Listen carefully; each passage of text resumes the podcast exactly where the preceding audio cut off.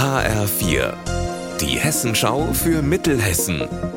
Hier ist das Studio Gießen. Mitty Verrüßler, hallo und willkommen.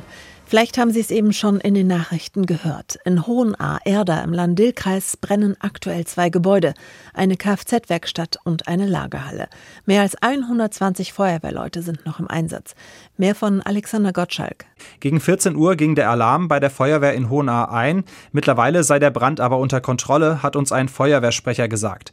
Aktuell sind die Einsatzkräfte demnach dabei, die Dachstühle der beiden betroffenen Gebäude zu öffnen, um das Feuer von oben zu löschen.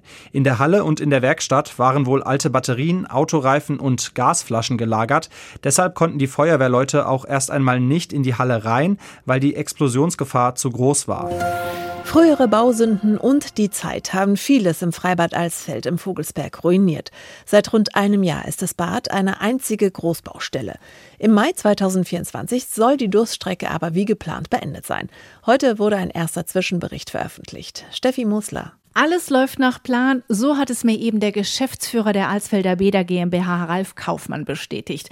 Ein Rundgang über die Großbaustelle zeigt aber, dass noch viel getan werden muss, aber es ist auch schon ganz schön viel angepackt worden. Zum Beispiel wurden die Beckenumrandungen zurückgebaut, ebenso das Schwimmer- und Nichtschwimmerbecken und jetzt werden zeitnah auch Platten und Pflaster verlegt, Randsteine gesetzt und auch die Fundamente für die Startblöcke werden gegossen. Die Gesamtkosten liegen bei rund 10 Millionen Euro, gefördert wird mit 2,5 Millionen Euro Euro vom Land Hessen und vom Bund.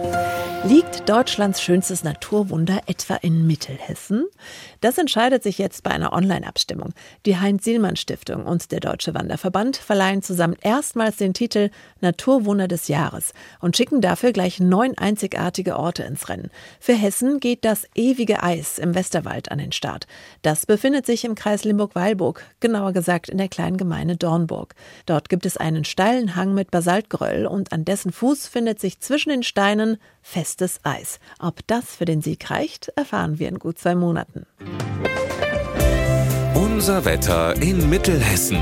Eher sonnig als wolkig, dafür aber sehr windig. So das Abendprogramm für heute. Auch in der Nacht bleibt es trocken bei 14 Grad in Marbach und Grünberg. Morgen heiter bis wolkig. Ihr Wetter und alles, was bei Ihnen passiert, zuverlässig in der Hessenschau für Ihre Region und auf hessenschau.de.